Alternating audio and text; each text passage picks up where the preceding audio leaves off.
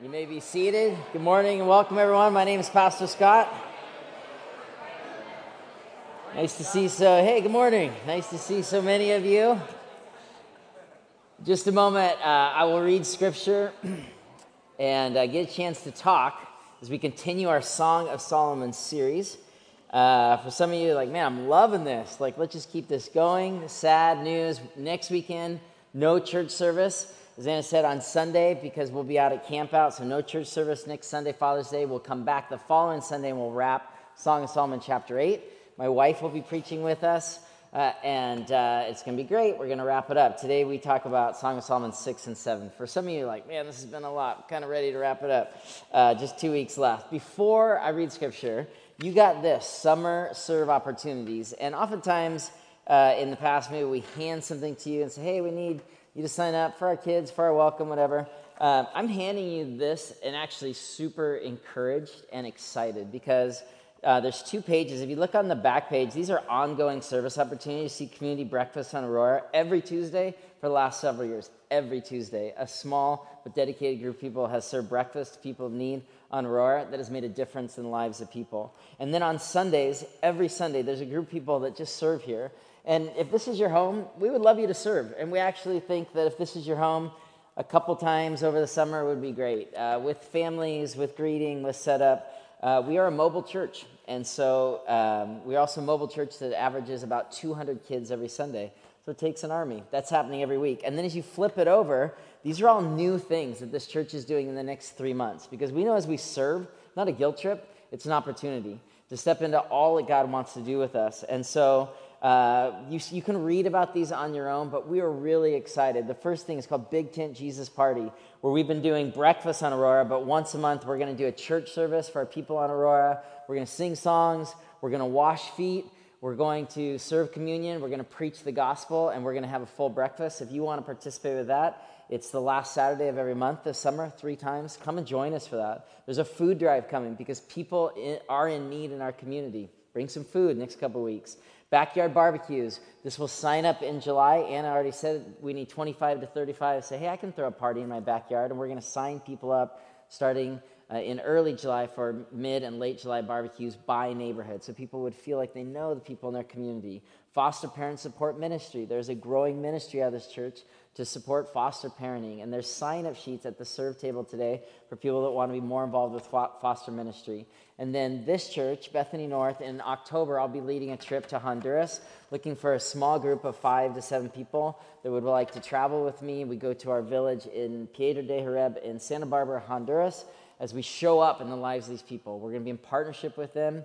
Heather and I went last year. We're going back now to say, hey, we're in relationship. We love you. We're praying for you and we're looking for a small group that would want to travel to like learn more and to come back and kind of be the key stakeholders in that future partnership so kind of new opportunities over the next 100 days and ongoing stuff. Um, but pretty exciting right? Like we don't want to be just hearers of the word we need to be doers in participating with our life. So there's no guilt trip but if any of those look great and you're like man i'd like to do that now you can just sign your name and your email and circle one of these things and drop it on one of the drop boxes. Uh, let me pray and then we'll uh, read scripture and begin. Lord, thank you for your church, for your people, for the chance to uh, gather together on a Sunday. And now, as we open up the scriptures and we open up chapter 6 and chapter 7 of Song of Solomon, Lord, we pray that you'd open our lives up as well, that we would be more than hearers of the word, that we'd be doers as well. Give us your wisdom this morning, Lord. In your name we pray. Amen. Your scripture today comes from the book of Song of Solomon chapter 7, verses 10 through 12. We'll be looking at chapter 6 and chapter 7 this week, and again, coming back in two weeks to finish chapter 8. Verse 10 of chapter 7, Song of Solomon I belong to my beloved, and his desires for me. Come, my beloved, let us go to the countryside. Let us spend the night in the villages. Let us go early to the vineyards to see if the vines have budded, if their blossoms have opened, and if the pomegranates are in bloom. There I will give you my love. This is the word of God for us, the people of God. Amen. All right, today's message is called Godly Love, Reclaiming Beauty and Passion. Godly Love, Reclaiming Beauty and Passion. When I was in preschool in the Federal Way neighborhood, we had a problem on the playground. We had a problem with an ant hill. Now, if any of you know what ant hills are like to deal with, it's a problem. And we were a bunch of concerned four year olds, and uh, we decided to take action into our own hands. I was a leader in those days, and so I gathered my buddies and I said, We're going to take this thing out. And clearly, the only way to deal with an ant hill is to bring a couple gallons of gasoline from our parents' home and matches and literally blow it up. So I delegated, because good leadership is delegating, right? So I said, You know, Billy, you bring the gas and I forget your name, you bring something else, and I'll bring the matches. Now, the other good thing with leadership is always set realistic goals for yourself. I knew I could get the matches out of the house. The other guy with the gallon of gas, we hadn't worked it out, but we were gonna meet tomorrow morning at the preschool. He's gonna bring the gallon of gas, she's gonna bring something, I've got the matches, we're gonna take this thing out. Well, um, didn't happen. We get there, this kid had told his parents, the parents told the teacher, the teacher called my dad and I did accomplish my task. I had a set of matches that I had snuck from my house at school, caught red handed. Now, back in those days, when you get in trouble, it involved oftentimes a silent car ride with your father and uh, a stern spanking.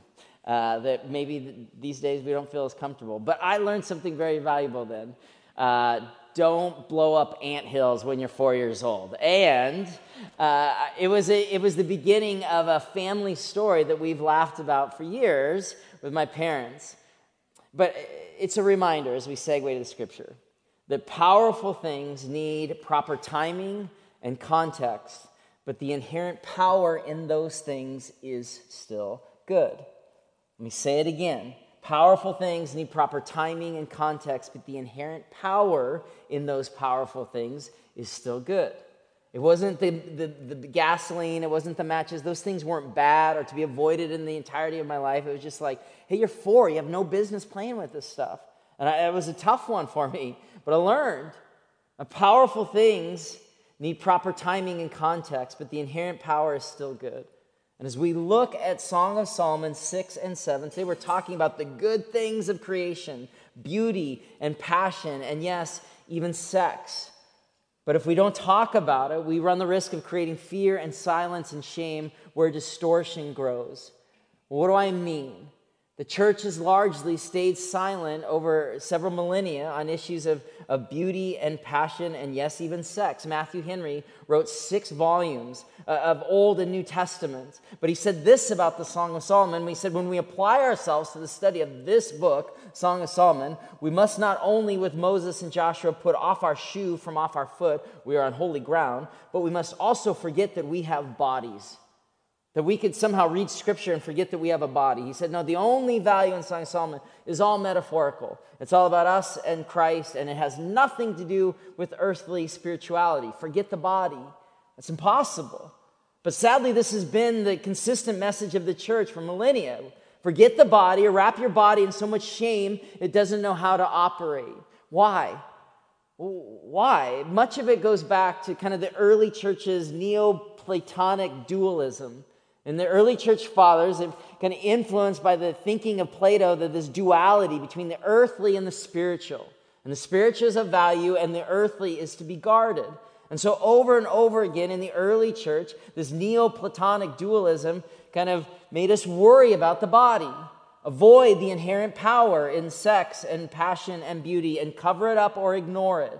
And the church has struggled at times to see how goodness exists in beauty and passion. Now, historically, how do I, what, do, what do I use to back that up? Well, let me quote here Origen of Alexandria in the year 185 AD. Origen, one of the church fathers of orthodoxy, says this I advise everyone who is not yet rid of the vexations of the flesh and blood, that's all of us, and has not ceased to feel the passions of this bodily nature, to refrain from reading this book and the things that will be said about it. Just ignore it completely. Augustine, about the year 400 AD, says this sex is only to be engaged in for the begetting of children. So procreation, okay, but passion and beauty, no way.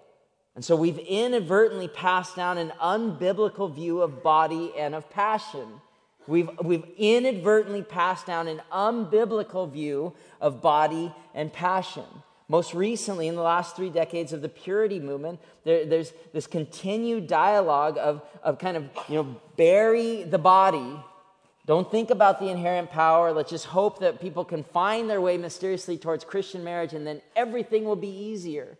Books like I Kiss Dating Goodbye taught not only abstinence, but avoidance. And instead of saying things like God created beauty and passion, let's talk about it, we've disengaged the questions. And we've disengaged a healthy view of the Bible to beauty and passion.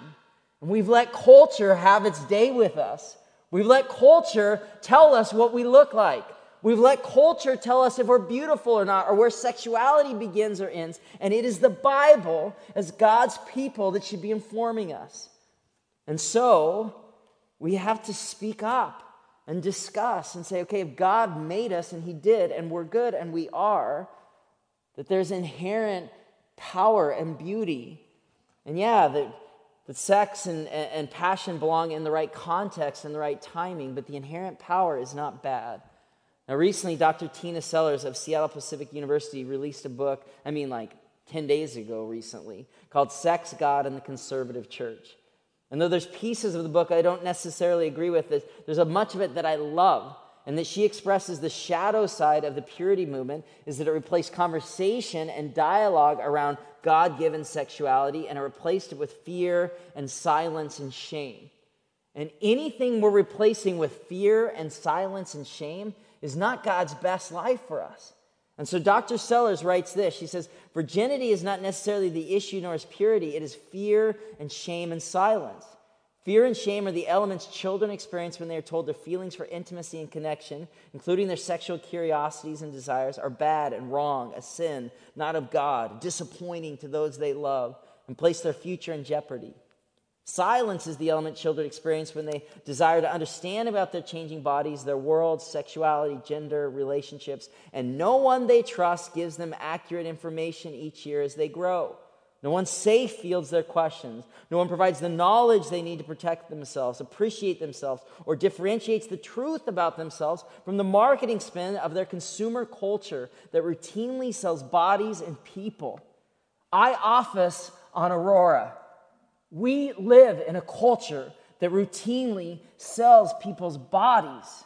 And the church, guided by Scripture, should be speaking up and speaking out Sellers continues this combination of fear and shame and silence wrapped in a religious context of this is of God is, is what produces religious sexual shame that can manifest later as symptoms of childhood sexual abuse in adults. We have a generation of young adults now trying to heal from levels of shame and depression and anxiety and sexual dysfunction unlike we've seen in recent history, including Christian marriages. That we have been handed down. This neoplatonic dualistic nature of saying our body is bad and sexuality is wrong and we just we don't talk about things enough. And then we let culture teach and guide and the downstream results of that are pain and disconnection. And it hasn't been an epidemic than we see in yields of pornography and divorce and adultery and loneliness and people in marriages that are, are without intimacy. This is the downstream results of this fear and silence and shame agenda. And so let us today engage with the Song of Songs. Chapter 6 and chapter 7 has to teach us about beauty and about passion and about the way in which God seeks and protects us and how we're called to be restored fully to help others be restored. And so, our big idea this morning is this by understanding a proper biblical view of beauty and passion, we can seek to live a more godly love that will yield truthful conversations and healthy relationships with others. Biblical view of beauty and passion. What's the yield? A, a, a more godly love. Our, our, our, our, desire isn't to somehow perfect love on this side of eternity, but we want to be more full of God's love, the, the love that is perfect, that we can have truthful conversations and healthy relationships with others. Let's begin. The first point of your outline godly love sees beauty. There's, such a, there's so much beauty in this whole book, and especially in chapter 6 and chapter 7, we have this affirmation of beauty. Now, it's hopeful too. If you were, weren't here last week, chapter 5 is kind of the realistic portrait of a love relationship. There's disconnection, there's an argument, there's actually violence against the woman at the hands of others. It's a kind of a heart wrenching but truthful chapter. And the reality is, chapter six comes. That there's new growth, there's new hope, there's good things happening. They're reconnected. They're reconnected in chapter six. The lovers have worked through their conflict and their disconnection. They reunite. And, and this, this chapter shows that beauty comes from a godly love. 16 times the word beauty is used in the Song of Songs, and four times in just these two chapters. And so, what we have in chapter six is very much like what we had in chapter four. It's this catalog of physical attributes that he, the lover, is saying of her, the beloved. Now, if you contrast to chapter four, many of them are almost a mirror image because some of us need to be told things a couple of times before they set in. Amen? So, he's telling her again about her beauty and about these things, and he's, he's naming that, that what is beautiful about her is the stuff oftentimes behind the veil. He sees her as she really is. And it's also indicative here. You're going to see, he'll speak about her veil in verse 7. He sees her in the way that the rest of people don't see her. Because the power of beauty and passion belong in, in a covenant, godly relationship. And so timing and context is everything. And beauty and passion, we don't have to say, no, they don't exist or, or they're bad. No, we just say they need proper timing and context. So we have conversations with people we love. How are things going? In your pursuit to have proper timing and proper context for these God given powerful things of beauty and passion. The things aren't bad, they just need the proper form. And so, behind the veil, the lover sees her as she really is. Look at verse 2 and 3 of chapter 6. My beloved has gone down to his garden, to the beds of spices, to browse in the gardens, to gather lilies. I am my beloved's, and my beloved is mine. He browses among the lilies. Now, you can read this literally if you want. There's a beautiful picture of God's creation and human relationship, that humanity we mirror in healthy love, something about the created order. These words are also dripping with sensuality and innuendo and metaphor. There's much to be said there if you do a, a, a Hebrew study. What is the garden? What are the lilies? You, you can go there if you want. You don't need to. You get it. There is a beauty here. And verse 3 is perhaps the, the key theme for this entire book. I am my beloved's, and my beloved is mine. He browses among the lilies. When Heather and I speak in two weeks, we will be talking about this mutuality of healthy love relationships. That healthy love is my beloved's and my beloved is mine. That healthy human love is, is self emptying and serving. This is the, the model of healthy relationship. And so, this fruitfulness in verse 2 and 3, it's, it's beautiful. It's beautiful. Look at verse 4 and 5. Verse 4 and 5 You're as beautiful as Tirzah, my darling, as lovely as Jerusalem, as majestic as troops with banners. Turn your eyes from me, they overwhelm me. Your hair is like a flock of goats descending from Gilead. That clearly not a great way to flatter your lover is to compare any element of her or him to a flock of goats. But I gotta think 3,000 years ago, this was quite flattering. You think my hair is like goats? That's wonderful. I'm in a season life hoping I still have hair in a couple of years. So, flock of goats, I'll take it. But there's this, this beauty and this affirmation. And look at verse 4 You're as beautiful as Tirzah, you're as lovely as Jerusalem, as majestic as troops with banners.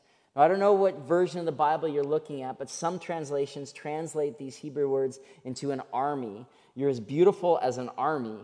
Now, we, we, connotate army with force and violence and fear, and so it's like, well, that's kind of random. But what you need to see in verse 4 and 5 is that there's a real strength in real beauty. He is, he is saying to her that in your beauty I find strength. And, and the strength is born in place of confidence. And so when you, when you feel beloved, when you feel cared for, when you feel safe, you actually have a confidence that comes from the love of another. We get this in our love of Jesus and Jesus' love of us, that we might feel confident. But how do we mirror this with our human relationships, with the kids that we're raising, in our marriages, in, if we're single, with, with roommates or family of origin? How do we have confident relationships that formed in, in realizing that we need one another? And there's this, this beautiful kind of mutuality and this kind of confidence in saying there's a strength to real beauty and the attachment that we know that when we need the other person, they're going to show up for us.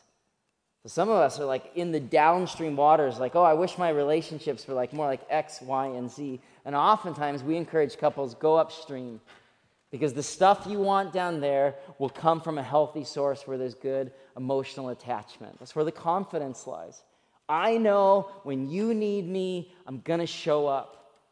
I know that when I need you, you're going to show up. And I blew it yesterday, and I'm going to blow it next week because I'm human, but we're going to find a way to get back, and we're going to protect this attachment.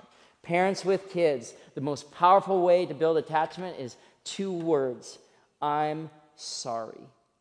Because they know that you're not perfect. And when you say, I'm sorry, you allow them to see what healthy reconciliation looks like. Married couples, two best words to build attachment. You ready for them? I'm sorry. I, wasn't there when you needed me for you know this part of relationship for more discussion, for being sensitive with things with your cousin, with what's going on at work, but I want to find my way back to you. This confidence born in attachment, real strength, real beauty. So much that he says, Turn your eyes from me. It's this beautiful picture. Verse 7, verse 8, your temples behind your veil are like halves of a pomegranate. He sees her behind the veil. 60 queens, verse 8, there may be, and 80 concubines, and virgins beyond number, verse 9. But my dove, my perfect one, is unique. The only daughter of her mother, the favorite of the one who bore, the young women saw her and called her blessed. The queens and the concubines, they praised her.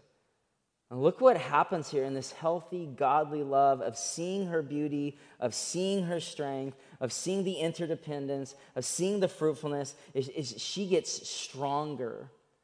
He sees behind the veil and he says, I know that you're unique. I know that you're awesome. And, and I want to build up that beauty in one, in one another.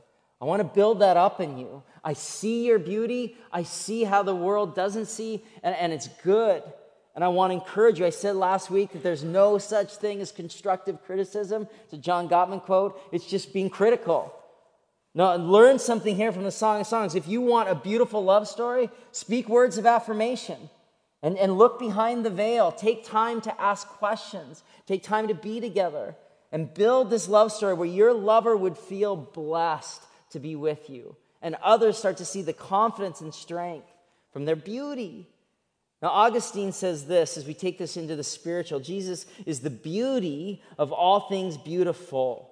Jesus is the, is the beauty of all things beautiful. We have this picture as Christ followers that Jesus is the perfect one, the most beautiful one. And as we seek to love him and see him as beauty, we, we discover our own beauty and we can, we can share that with others. And the brothers Karamazov, Dmitri says to Alyosha, beauty is the battlefield where God and Satan contend with each other for the hearts of men. And so, when we see beauty, we see God's creation. When we see beauty in one another, we see behind the veil. It's good. You are beautiful, not because of your dress size or because of your selfie collection or because of Instagram or anything else. Single, married, doesn't matter. You are beautiful because God has made it so. I mean, that's our core theology, the imago Dei, the image of God. In, in the very image of God, we were created. In Psalms, it says that we were fearfully and wonderfully made. And the ministry of Jesus Christ was seeing and redeeming beauty in people that others saw as deformed or disqualified or deficient. The ministry of Jesus Christ was always about seeing the beauty in people and not compromising. Jesus saying, I see you as you really are, and it's good and it's beautiful. Look at this verse from, from uh, Romans 1. This is Paul writing to the church in Rome about beauty, about how we know God when we see beautiful. Look, look at this. What can be known about God is plain. For God's invisible attributes, namely his eternal power and divine nature, have been clearly perceived ever since the creation of the world. What can be known about God is plain, for God's invisible attributes, namely his power and divine nature, have been clearly seen ever since the creation of the world. This verse might seem very simplistic. It has been blowing my mind all week. It is mind blowing. What Paul is saying is that God's nature is seen when we see the beauty here on earth. When we see beauty on earth, we see God's invisible attributes, His glory, His goodness, His power. And so when we see and apprehend beauty, we can, we can name it that these are things God given. And, and it's true in a Pacific Northwest sunrise eh, or, or, or whales, you know, in the sound or a mountain stream. It's good and it's beautiful, but the most, the most beautiful thing in all humanity, because Jesus Christ didn't become a whale or a sunset, Jesus became a man, a human And so humanity is the true pinnacle of God's creation, and he was beautiful. Zechariah 9:17, how great is his beauty. If we want to see the beauty in others, it starts with seeing the beauty in Christ and knowing from the scriptures that he sees the beauty in us because he made us and he loves us. And then we get to kind of we get to kind of have better conversations with each other, helping people understand they were made on purpose. And they are blessed and beautiful. It's beautiful here what's happening in verses 4 through 9. He's just saying in a very public way, I see you, you're good, and you're beautiful. And she starts to respond with confidence and with joy, and other people seeing the blessing, and it's good. And it begins in this conversation. Friends, the church needs to discuss beauty on a regular basis in the arts, in humanity, in the scriptures. The church needs to discuss sexuality on a regular basis. The church needs to discuss dating on a regular basis. The church needs to discuss intimacy and marriage because unhealthy things lurk in the dark.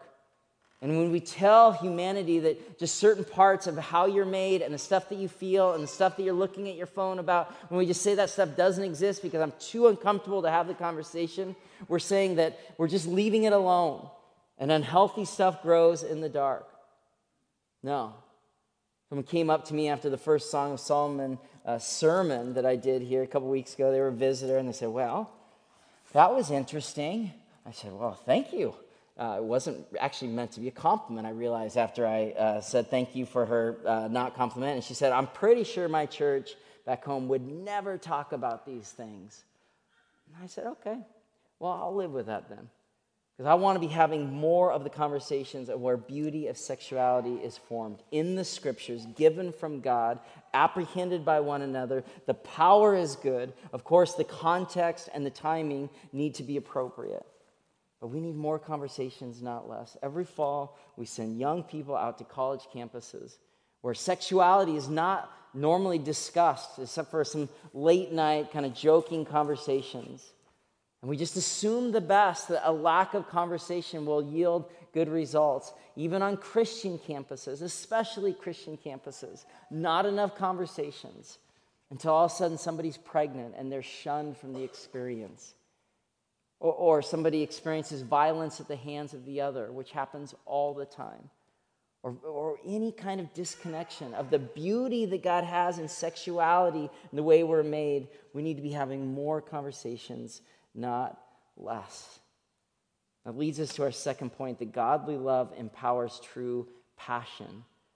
So, this I'm looking at verse 10, 11, and 12 of chapter 6, and really a lot of chapter 7. In many ways, chapter 7 just mirrors what we see here in chapter 6. But godly love empowers true passion. First, godly love sees beauty, and next, godly love empowers true passion because we're trying to recover beauty and passion as being of God and, and, and good and powerful.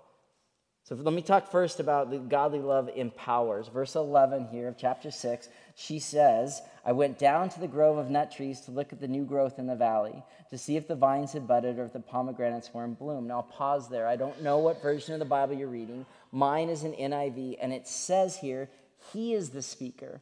But in all of our research this week, all the teaching team, all the exegetical work, it's actually her that's speaking. Because verse 13, this is going to make more sense. These people go, hey, woman, don't leave, blah, blah, blah. It's her that's speaking. But the church looked at verse 11 and 12 and said, it must be a man because it's, it's, it's seeing growth, it's seeing beauty. He, he's walking down to the valley and seeing new growth. It's actually the woman. She, she walks down into the valley and she sees new growth. Now, let me just stop there and look at verse 11. These words, new growth, two words, very powerful. Last week we talked about the reality of, of our ideal in relationships, and all of us, married or not, live in the real. And in this gap is where discipleship is formed.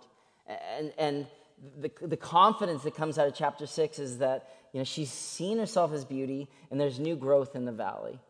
And if you're in a place this morning, single, married, young, old, it doesn't matter. If you're in a place where you just need new growth in the valley, in your spiritual life, in your relationships, and something going on with you, I want to I want to give you the confidence that comes from God's scriptures that when you show up and keep praying and opening God's word and saying, I want to grow, there will always be new growth. There's new growth in the valley. And godly love empowers this. Look at verse 12. The beginning it says, Before I realized it, my desire set me among a royal chariot to my people. I love this phrase here before I realize it because relational growth and spiritual growth often looks more like this. It's, it's rarely lightning bolts and kind of I was here and now I'm here, especially with marriages that are in kind of places of of being distraught, singles are in place of a lot of loneliness. It doesn't, change doesn't come overnight. Before I realized it, she is empowered and she is growing and she has this trajectory of she's coming into a position of authority. And let me remind you, friend, that God's love always empowers us into places of new growth, moving us to experience this, this kind of growth and trajectory before we even realize it. We could look at just about anyone in the Bible towards an example of that, but let me talk to you about Peter.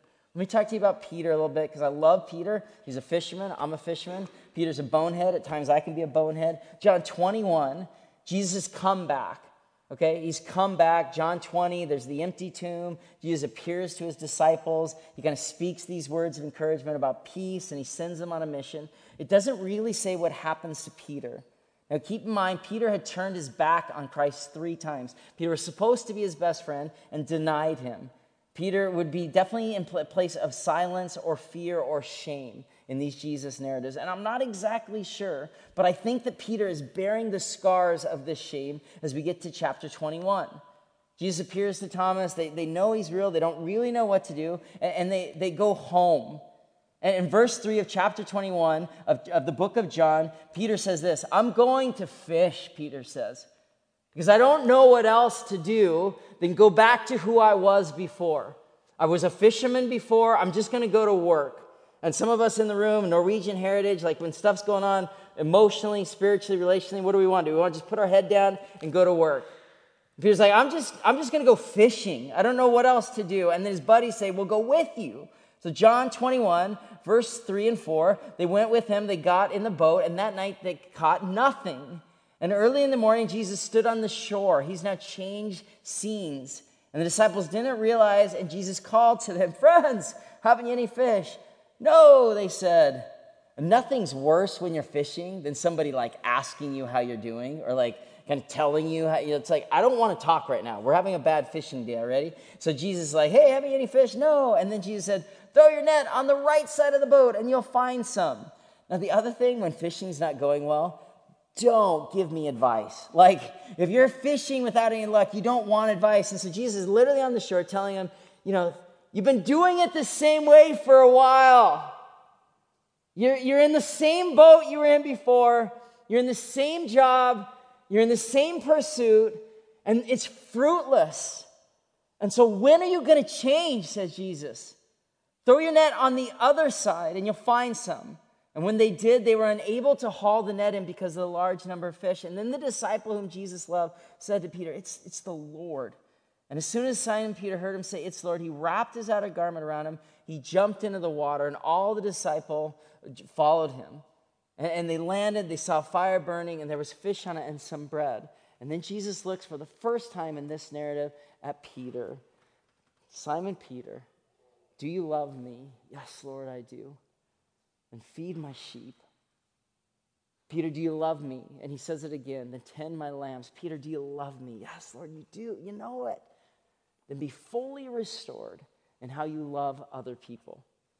And when we're in place of needing God to empower us, we need more passion in our life. We need to wake up and be encouraged and challenged and changed that God is for us and this narrative with Peter where he's kind of cloaked in shame until Jesus just kind of calls him out and says, Be engaged in the loving of other people. When Jesus restores us, we're restored in order to restore other people. And so may Christ restore you this morning. If you need a restoration from past sin, past shame, hurt, present, I don't know where you're at, but be encouraged. This book is about restoration. And the hope is that you would be fully restored to Christ and you would know that passion. Man, passion. Philippians 2, we just read it on the screen during that song that at the name of Jesus every knee would bow, every tongue confess. But we often we play church as if like we know this stuff. We know it. It doesn't mean a lot to some at times. And may the, may the God of hope restore you and open you up and make your heart beat again because he loves you. And He wants you to be restored. No matter how you've hurt, no matter where you've been, He sees you. And He wants that heart to pump. A guy after church, first service, he's like, it's just, there's no passion right now. And it's leaking into my marriage and with my kids and my job. I just need passion. So I said, friend, I'll pray with you and I will pray for you. Godly love empowers passion. And then it empowers passion here in the Song of Songs, both to God and to one another. Scholars are divided when the consummation of all this pursuit happens. It's clearly here, either all throughout or at some point. It really is like parsing hairs. There, there's a literal pursuit and consummation of their healthy love story. They have passion, they, they experience uh, powerful love in the right timing and the right context, and they consummate that in healthy sexuality. And, and, you see here in verse 12, before I realized that my desire set me among the royal chariots of my people. I've already told you exegetically that historically, scholars looked at this and said it must be the man talking because there's authority here. It's not, it's the woman. And, and chariots in that culture 3,000 years ago were a euphemism for sexual fertility and, and, and, and passion. Her desire sets her among the royal chariots of her people. The passion is good, and it's giving her strength, it's giving her beauty, it's giving her authority among other people. Don't bury the gift. And there's a grave, grave contrast between lust and passion. Well, how do we differentiate? How do I know? Well, no, the powerful things need right context and timing. So if the context or the timing isn't available for you right now, then you will wait and know this goodness in another season. That the passion that God has given here in Song of Songs is between husband and wife, between two beloved that have kind of covenanted to each other and stated it publicly. It's, it's good, it's beautiful. Many people see verse 12 as the most difficult verse in the entire book, but the passion encourages and empowers them. Where lust, lust destroys and tears down. Lust covets and says, I'm going to look at this image, or I'm going to want this thing from my partner, or I'm going to, it's lustful if it's just serving you only. Now, God given passion was given from the beginning that two become one, and both are serving one another. In the book of Proverbs 5:20, Proverbs, probably Solomon, says this: Why should you be intoxicated, my son, with a forbidden woman, embrace the bosom of an adulteress? It's just lust. And it's just going to steal from you the joy that you know exists here. No, don't do it. Don't, don't turn towards lust, but in the right context and time and engage in passion. What does the scripture say about passion? One theologian, Paul House, says this satisfaction with, one long, with one's long term love will negate succumbing to that short term current to temptation. So, passion has a long term aspect to it and can be engaged and grow. You hear married couples say this. You know, our sexual intimacy was better in our 50s than our 30s, or our 60s than our 40s. That's why for younger marrieds, I can just encourage you have people older than you that are walking the road that you can be honest and vulnerable with. Another scholar says here about this text in Song of Songs 6 to rejoice in the wife of one's youth, to be satisfied by her breast and captivated by her love, is to walk in the path of the wisdom that is grounded, grounded in the fear of Yahweh. Friends, we've said it before if the grass is greener, it's time to water your own grass. God has given you your own story, so live into it. You're single, live into it. There's intimacy with God and with friends, and you're waiting for the right context and timing. You're married. You don't need a different wife or a different phase or a different husband. God has given you this time and, and, and season for purpose. So water your grass. And this is what chapter 7 is about these words of affirmation. He just continues to speak your navel, your, we- your waist, your breast, your neck, your eyes. Okay? The scriptures have something to teach us. Words of affirmation matter a great deal in the building up of human love and godly love. That's why we pray. So often we pray and it's like going to an ATM machine. God, if you can get me this parking spot, if you can get me this job. I mean, we're all guilty of it. Our, our prayers naming things of beauty that God has already begun to, to give us eyes for and, and, and a beauty of who God is. That's what healthy intimacy looks like. Real passion lived out by real people. You know, I don't need to be too illustrative about this, but let me just tell you briefly because biology and our story is so connected and matters such a great deal. When Heather and I got married, are you like, man, I'm glad I'm not married to the pastor. Like, this would be so hard to have to sit and like hear talk about your own relationship. But we went on our honeymoon to Ischia. So to illustrate, I'll show you a picture of this island called Ischia. It's a real place. It's an island off the coast of Italy. It's where our honeymoon began. And we had waited for sexual intimacy until we were married. And it was beautiful and awkward and wonderful and tired because we were jet lagged. And we stayed on this Italian island. And then a couple of nights we slept in a car because this guy thought that would be a good idea. And it wasn't. It was real life and real intimacy. Okay? So, lest anyone, no, no one's perfect in the room. But Jesus Christ has given us a passionate ability to, to be loved by Him and to love others well. And passion in the married relationship, sexual relationship, I know it's so difficult to talk about and it goes missing at times within married relationships. It's good. Seek the upstream connection of being emotionally connected and pray together that God would continue to help you understand about healthy passion. And finally, here, the third point of our outline is that godly love seeks and protects. Look at verse 13. Come back, come back, O Shulamite. These friends, or the harem, or some people in the village are trying to control the woman. She's the Shulamite. Come back, come back, that we may gaze on you. They're trying, they're speaking to the woman. This underscores verse 11 and 12. We translate it's the woman speaking. And so they're saying, Come back. We want to just look at you. We don't really want to be in relationship with you. We just, we just want to kind of lust after you. It's, it's weird, it's bizarre, and it's here. They're trying to control her. The Hebrew word for come back here means to return in fear or shame.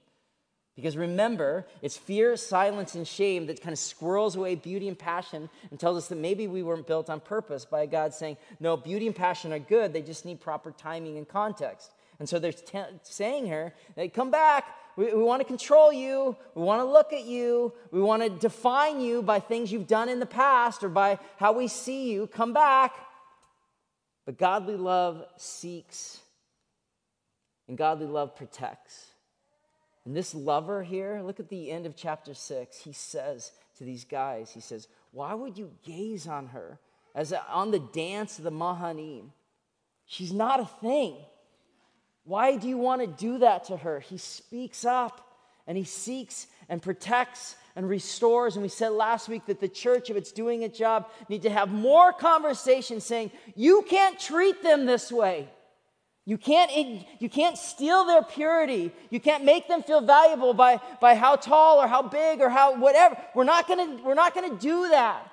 And we're gonna say beauty and passion are real and, and God given, but we are gonna seek each other and be protective of one another. We're not going to allow voices saying turn back in shame to be the, the driving force of downstream future relationships. We're going to go upstream. And this lover here models of the words of Christ. This isn't for watching. No, I will protect you and I will guide you. We are fully restored by the love of Jesus Christ, fully restored, so that we would live into that restoration in order to help others know on the journey you can be restored too. Couple months into our love relationship, going backwards now, when Heather and I were a couple months in, our relationship progressed quickly, emotionally, and spiritually, and we knew that something was special was going on. But I got this call this one day. I said, I need to, I need to talk to you. And, and she'd written this stuff down on a letter because there was past hurts and there was baggage because there's always baggage and, and there's stuff. And she said, You know, I just, I want you to know the full story of my life. And I, I said to her, I said, I want you to know the full story of my life. And so it's two broken people just kind of telling about the hurts and kind of the comeback moments where people try to control us in fear and shame and the ways that we've blown it and the ways that other people have blown it to us. And, and then we walked over, two people saying, Let's write a new love story. And we took the letters and we lit them on fire and we threw them in the fireplace.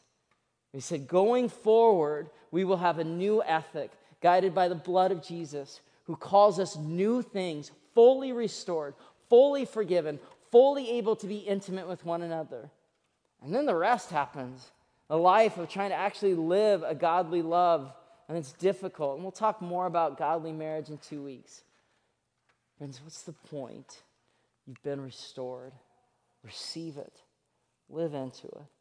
And may the beauty and the passion that God created, may that encourage you, single, married, young, old. May our love stories be growing in this awareness that it's Christ, the giver of the beauty and passion in the first place.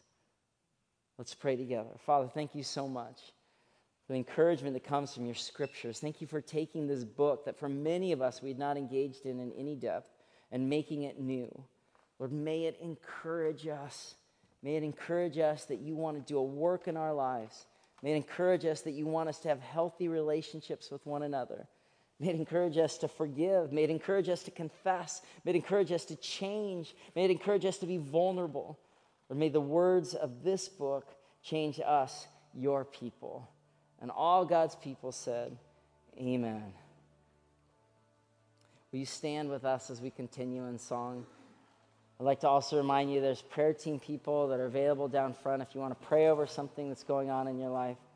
As we close out these last two songs, may the words uh, of Jesus into your life restored, beautiful, good. May you hear them for you, may you sing them to Him. May this be courage and fuel for how you do relationships with others.